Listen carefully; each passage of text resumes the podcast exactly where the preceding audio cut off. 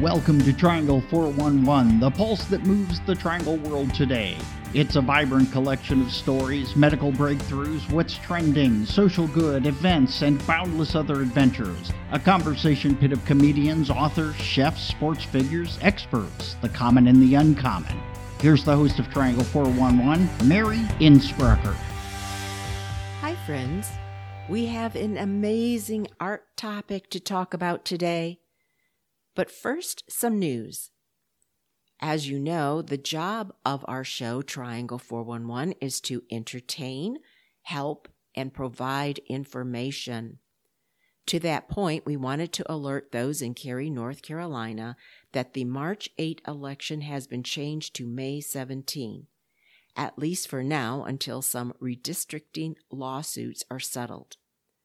I'm running for Cary Town Council District C, and you can keep up on the election date changes at my website, maryforcary.com. And I hope this helps because it's so important to get the vote out. Now for that astonishing art project coming in March 2022. Can you believe it's 2022? Oh my goodness, where does time fly? Anyway, in March, renowned sculptor Patrick Dougherty will lead a community art project to create a communal, monumental willow sculpture at Cary's Carpenter Park. Known as the Stick Wizard, Patrick has made over 300 willow sculptures all over the world. Together with his son Sam and a team of volunteers, he will weave tons of willow saplings into a natural wonder that visitors can enter and explore. Work will begin on March 7th and conclude March 25th. Patrick's works make a permanent impact with a temporary footprint that will remain in the park for about two years creating one of these colossal woven sculptures is a Herculean effort that couldn't be done without the help of volunteers. Participants can be part of the magic and help Patrick and his team create the willow sculpture, and we will tell you about those opportunities in a few minutes. First, let's get up close and personal with the artistic genius himself. Welcome, Patrick. Hey, well, thank you so much. I appreciate you having me on your show today, and uh, uh, I uh, really looking forward to talking to you. Well, we are looking forward to talking to you as well, especially being known as the Stick Wizard. I want to talk about how you got that name and how you became involved with willow sculptures. Well, one of the things is to say that I have a great website, and you can uh, see on that uh, where we've been in the last year and where we're going in the coming year. Of course, that will include Cary, uh, where we're working in, in March, and really looking forward to working uh, with the city. You went back to school in your 30s to to get into sculptures. Um, did did anybody teach you this art with the willow? Well, you know, it's kind of self-taught in in its own way. Uh, you know, sculpture is about a problem-solving event and trying to make something beautiful. Uh, it just so happens that I chose a a kind of alternative alternative material, one that is available along the roadways and under power lines in North Carolina, where maintenance people are constantly uh, cutting this material down, and of course, urbanization produces uh, lots of saplings as well. And so, um, I just practiced and uh, and tried to imagine how I could use these uh, materials in a good way. Uh, of course, there's precedence in basket makers and furniture makers and all kinds of um, child childhood play in which uh, people learn to use sticks in interesting ways. And uh, yeah, I guess there's a bit of child in all of us for this, and and that's why we might garner a lot of volunteers coming out on this project, which we'll talk about later. But um, tell us in brief about the process, what it takes to create a structure. It seems very.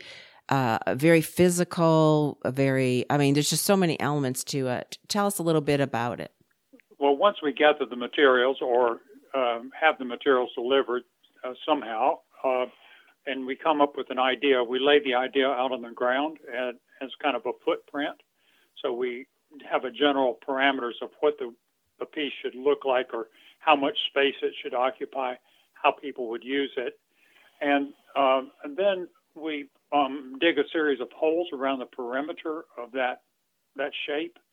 Uh, we drill a series of, of, of, post holes and stick bigger sticks uh, down in those holes, set a set of scaffolding around the whole mess, and start pulling the shape that we want. Uh, once the shape is established, um, we'll um, I'll work through it uh, with a kind of a structural weave, and that will set the form. And after the form is set, then we think about uh, the second phase is kind of the aesthetics of it, and it's like draw, making a canvas and then drawing on it. So the second phase is kind of uh, putting uh, a kind of an elaborate surface that that really looks pretty good. And then the third phase is the cosmetic phase. That's the when you go back and try to do fix up and try to make it safe for people to walk through. Very interesting. Now, I, again, your website, I encourage people to go to it because it is amazing the structures you've created, and that's stickwork.net. But but just for our listeners out there, give us a few examples of the different types of structures you have already made. Well, some some are more like labyrinths. Uh, some are towers. Uh, you know, sometimes we'll I'll use uh, uh multiple elements to add up to a bigger piece. Uh, just finished a work down in Naples, Florida, at the Botanic Garden there, and it's a, a series of four really large circles that overlap each other, and so there's some kind of flying walls that that ride up over as one circle rides up over another. Um, and that has been incredibly popular.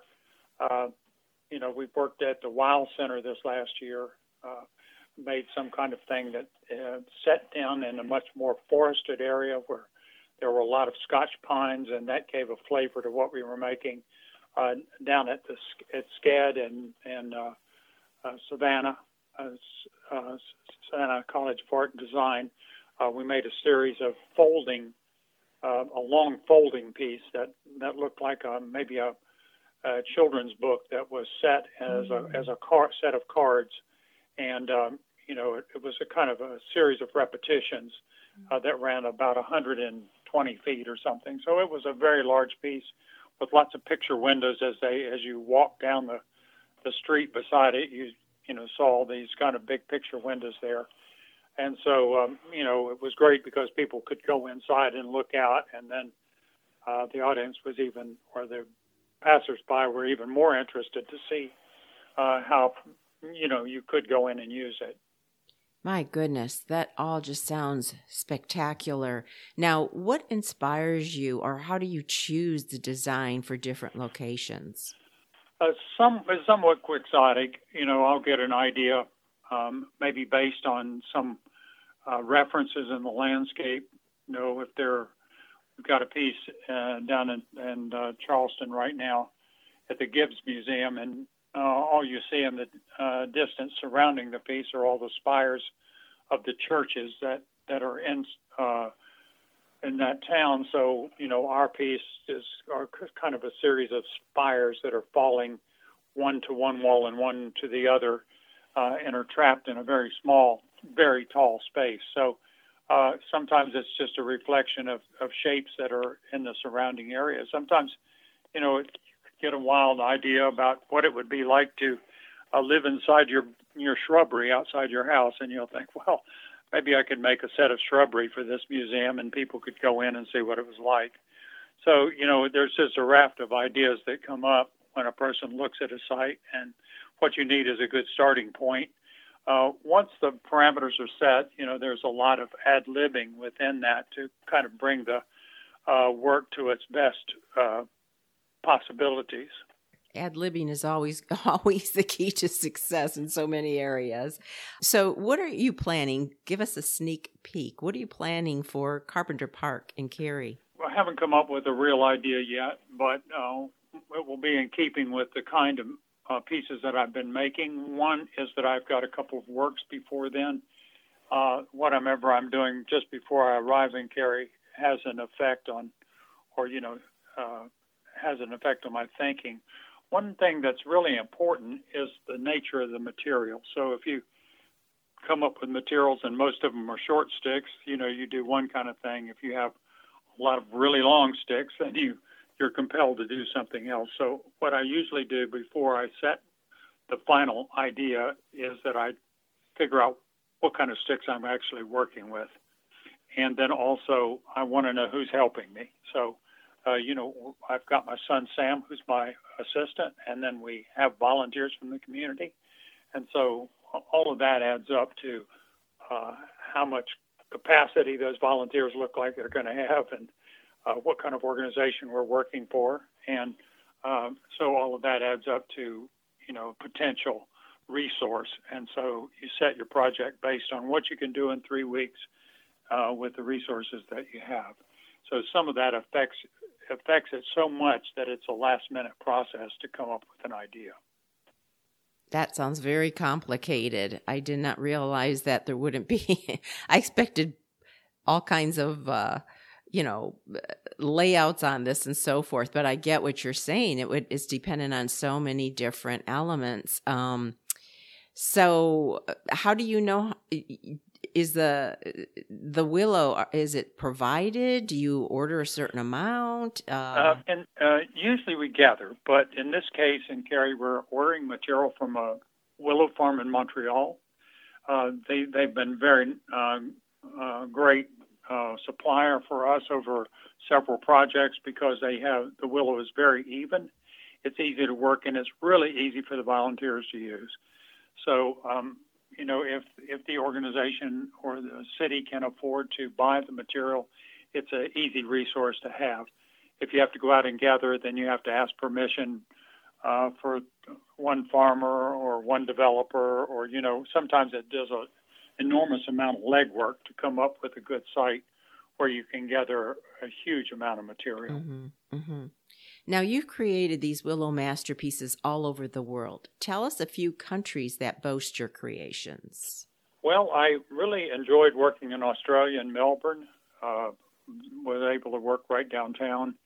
Uh, built a, a, kind of a huge temple-looking thing right on the street, and uh, it was very popular. Worked in Korea. I've worked a lot in Denmark and uh, worked at the home of Pippi Longstocking in Sweden too. That, mm. that was a favorite.